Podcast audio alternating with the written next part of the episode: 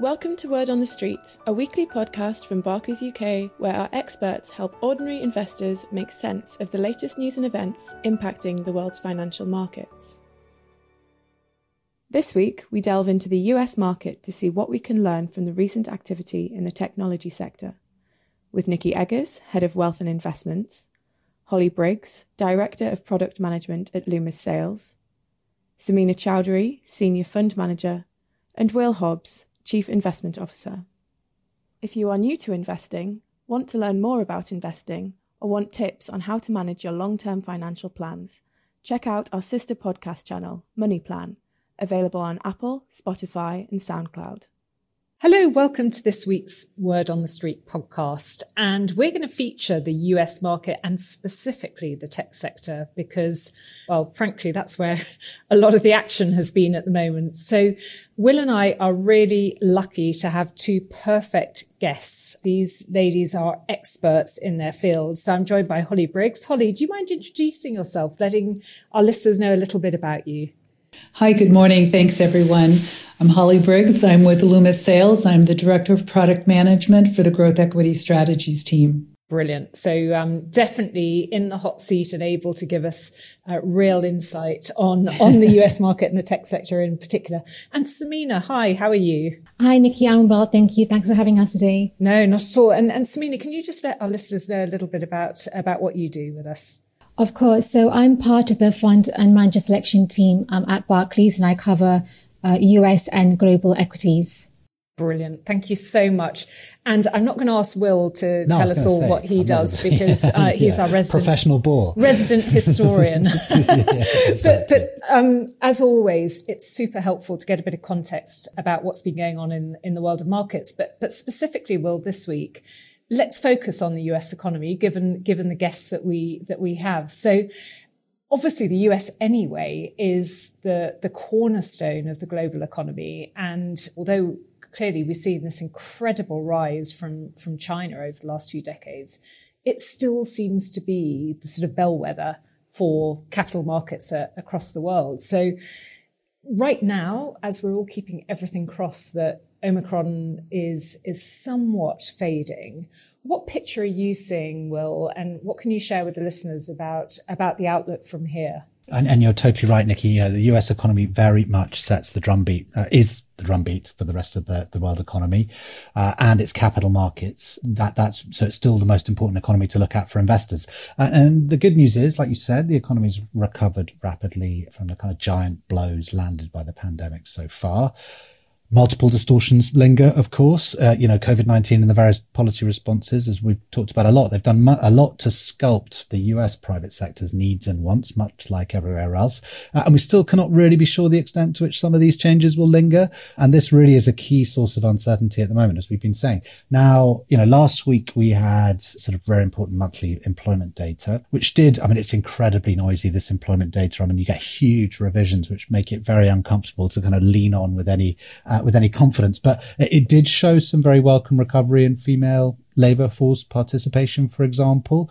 However, uh, you know, back to that kind of lingering distortion piece, uh, overall participation in the labour force remains well down on pre-pandemic trends. Similarly, we are seeing some evidence that consumers are shifting back towards services spending after the kind of historic goods demand shock of 2021.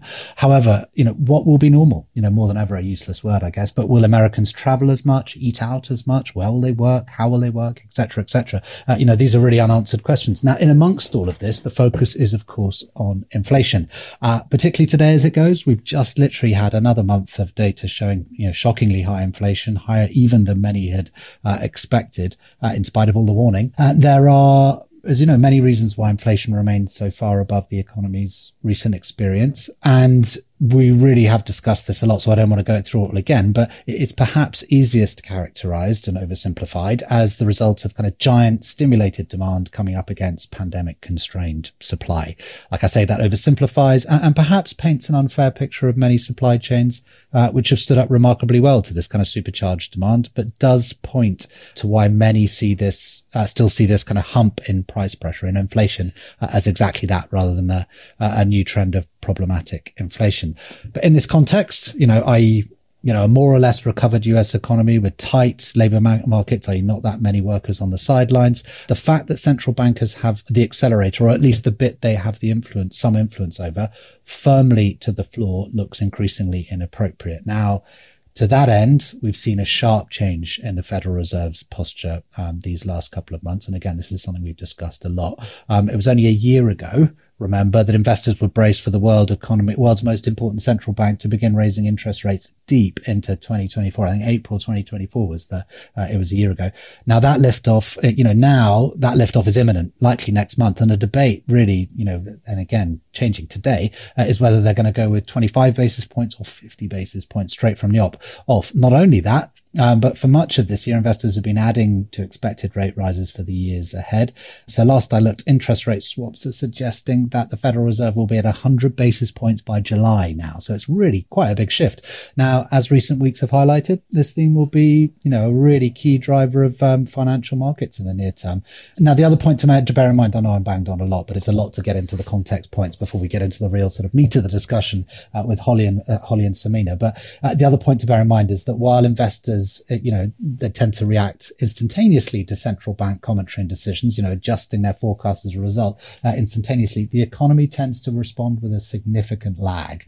Uh, higher interest rates take a while, even months, to be absorbed into the system and actually begin to influence uh, many consumers and businesses in that context, uh, you know, in the context of a kind of, you know, brisk expected rate rising cycle, which I've just talked about, you know, 100 basis points by July, potentially, It'll be very hard for central bankers to know how much is too little or too much uh, in real time. So talk of decisions being dependent on the data is all well and good. But with interest rates moving so fast, that data will be speaking often of an economy as it was rather than as it is and might be uh, more than usual. Now, interestingly, parts of the US yield curve are starting to invert, meaning longer term implied interest rates have actually fallen below shorter term implied interest rates. Now, this is often seen as a reliable kind of augur of doom, recession ahead. Uh, so even before they've started raising interest rates, the market's starting to worry that the Federal Reserve is going to be corralled into hiking interest rates too fast uh, and inflict a recession on the economy.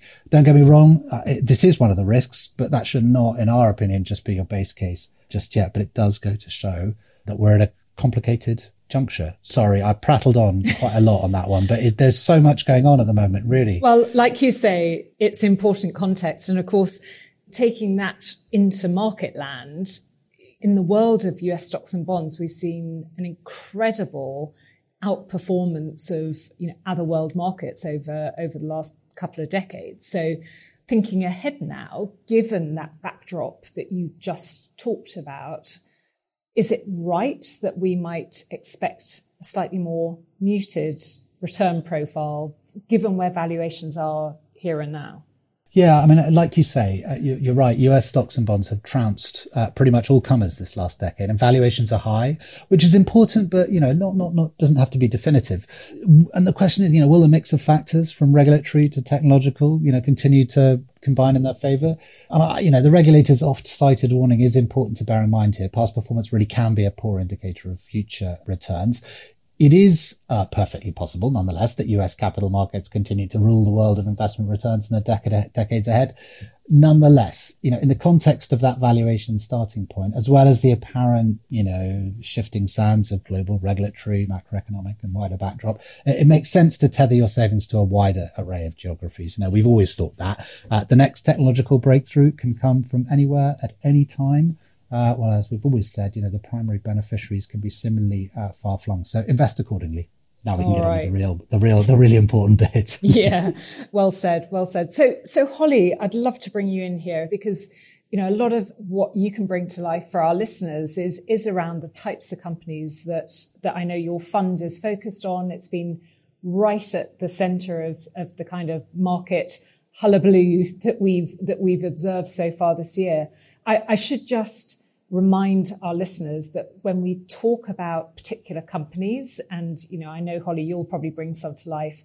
It's it's just about illustrating some of the the process that that you follow, and I know when Samina will talk about the process she follows, it's it's not a recommendation in any way around particular companies. So hopefully our listeners will will take this conversation in that vein. I would advise them to do so. It's definitely not a personal recommendation. So, so Holly, your Loomis Fund, you, have been a very long term owner of both Amazon and uh, Meta, which some of our listeners may not know is is the trading name now for Facebook, and these are clearly companies that have seen incredible share price movements over the last couple of weeks, you know, one up, one down. And I know that you're very much a long term investor, keen to sort of look through the turbulence and encourage fund holders to do the same. But in the last few weeks, given the extremes that we've seen, what's your view on that? And, and perhaps we could just go back to at the point at which you first, for your fund, became an investor in, in Facebook as was. What was the case for that? And, and has that changed now given that earnings announcement we saw last week. Maybe you could bring that to life for us. Certainly. Thank you very much, Nikki. And to your point, we really are trying to exemplify the philosophy and process here. So, you know, any comments we make about the companies in our portfolio is really best understood in that context. We're an active equity manager. What we want to do is own quality companies with secular, long term, profitable growth and we only invest, we only want to own them when they're selling at a meaningful discount to what we believe is the company's true worth or intrinsic value. Meta is a company. We bought at the IPO in 2012. So, yes, we've been a long term holder of Facebook, then Facebook, now Meta.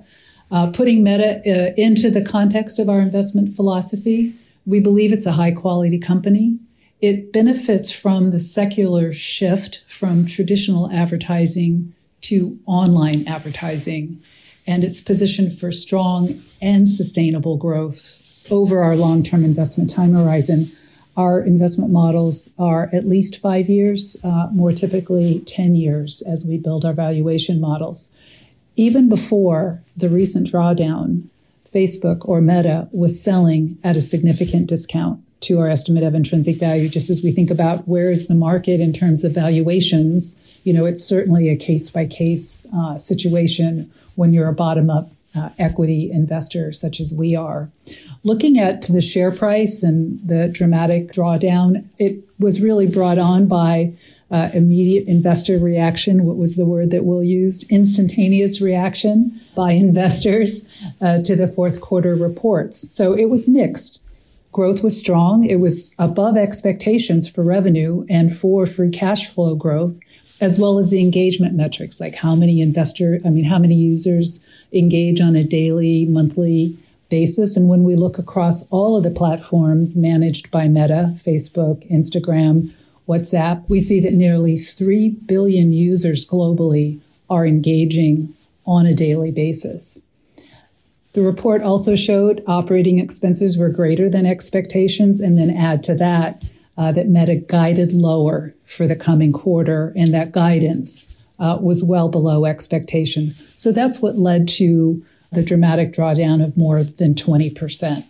So, what's really going on here? Well, the, the biggest near term headwind that I think is on everyone's mind arises from the recent privacy restrictions implemented by Apple. So we believe that that led to a lot of reactions given the uh, earnings report.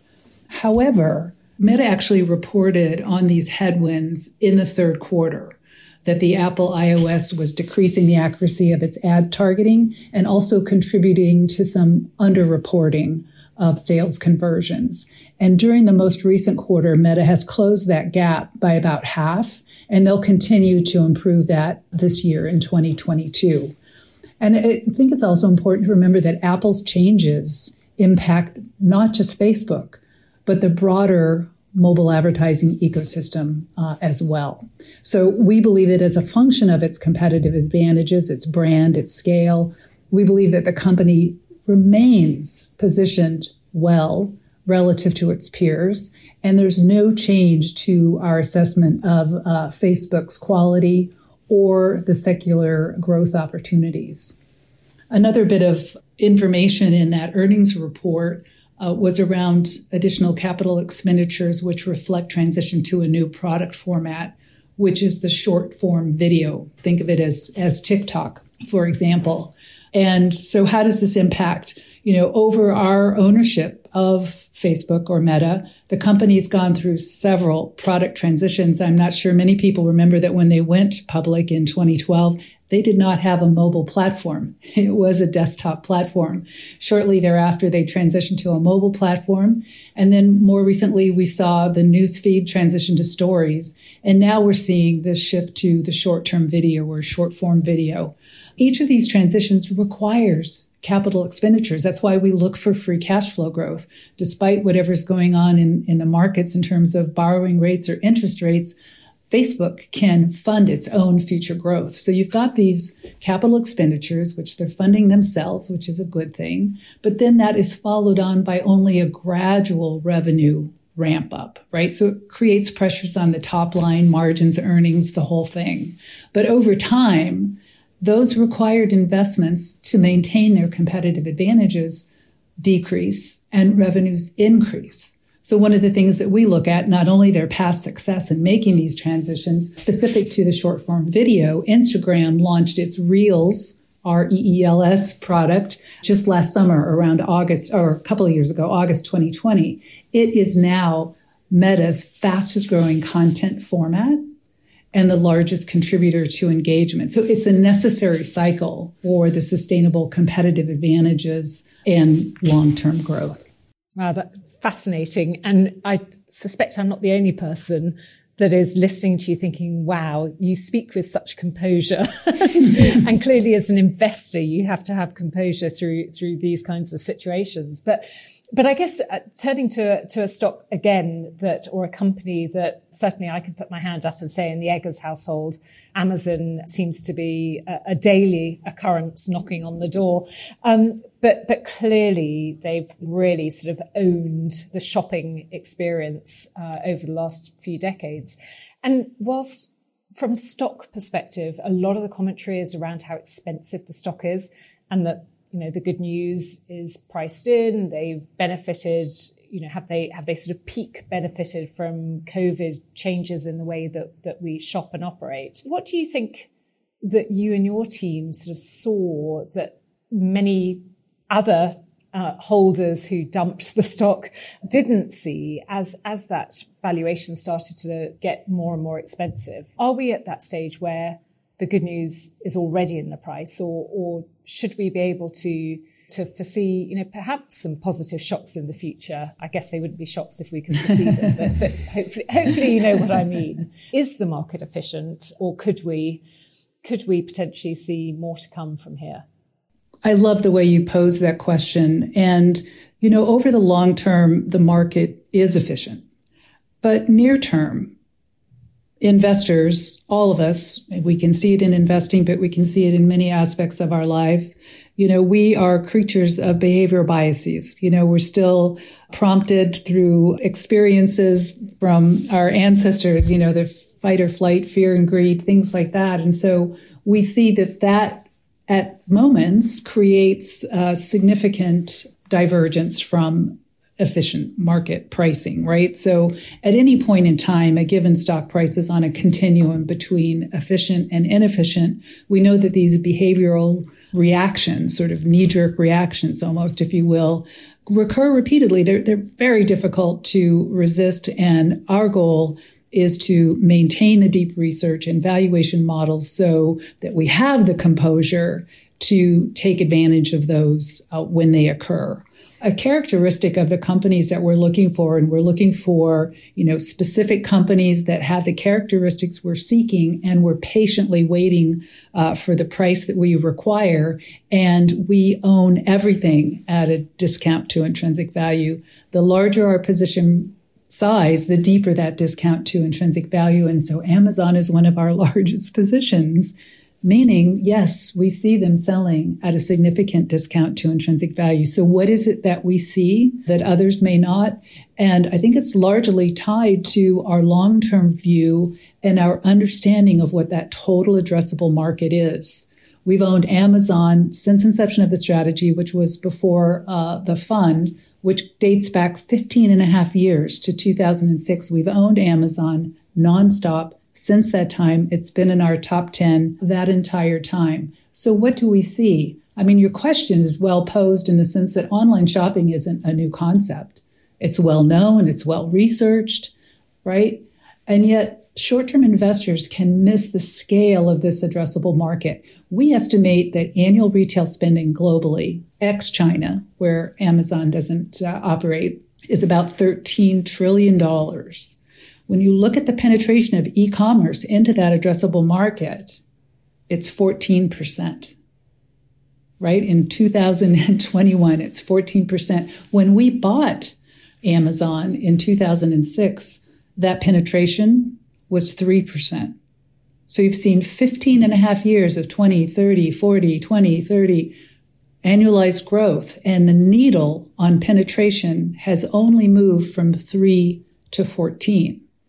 We think there's a long runway of growth ahead that is going to be a penetration rate of at least 30%. So if it took 15 and a half years to move that needle 11 points, and we still have 16 points to go in a growing market, that's not something that's going to be realized in the next year, in the next five years, or even in the next decade. So we look for those large addressable markets. And this can be very different from some of the other companies that saw, like Amazon, huge growth rates in 2020 and into 2021. But for some of those companies where they don't have a large addressable market, they've pulled through sales early that now they won't have later. But when you look at the size of the addressable market for Amazon, they might have trouble lapping those sales year over year, but they have not dented in any meaningful way their future growth. And don't forget that they also have their cloud services, right? AWS is another secular driver uh, that they're benefiting from, and that's the transition to cloud computing. Amazon's largest offering is infrastructure as a service where they capture about 10% of what we believe is an $800 billion market. And they have 50% market share, which is almost two times as large as Microsoft, which is their second largest uh, competitor there. You know, the last thing I want to say is thinking about uh, Amazon and in the context of Facebook, or maybe it's, you know, Facebook in the context of, of Amazon. But during the last 15 years that we've owned Amazon, its stock has experienced 11 drawdowns of 20% or more. And I don't mean 21%, I mean 35%, 42%, 11 times. And we've held it through those drawdowns. And still, the stock has outperformed the Russell 1000 growth by more than 10 times. So just in closing, I think the other thing that investors missed is miss is the power that quality growth and valuation brings together. We spend significant time on, on the research and valuation, and we have that long-term view.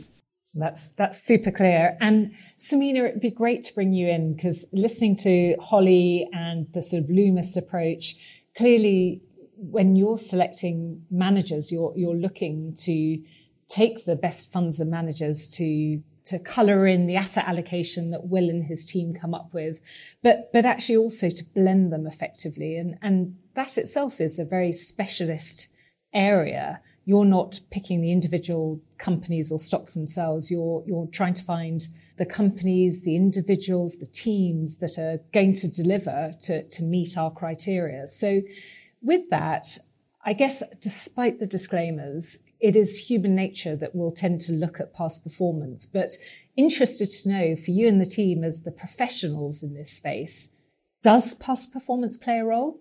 Thanks, Nikki. So, so, you know, we always say that, you know, past performance is never a guarantee of, of future returns. And, and we would never pick a manager or fund just because it had delivered the highest return over the last year or, or three years or so.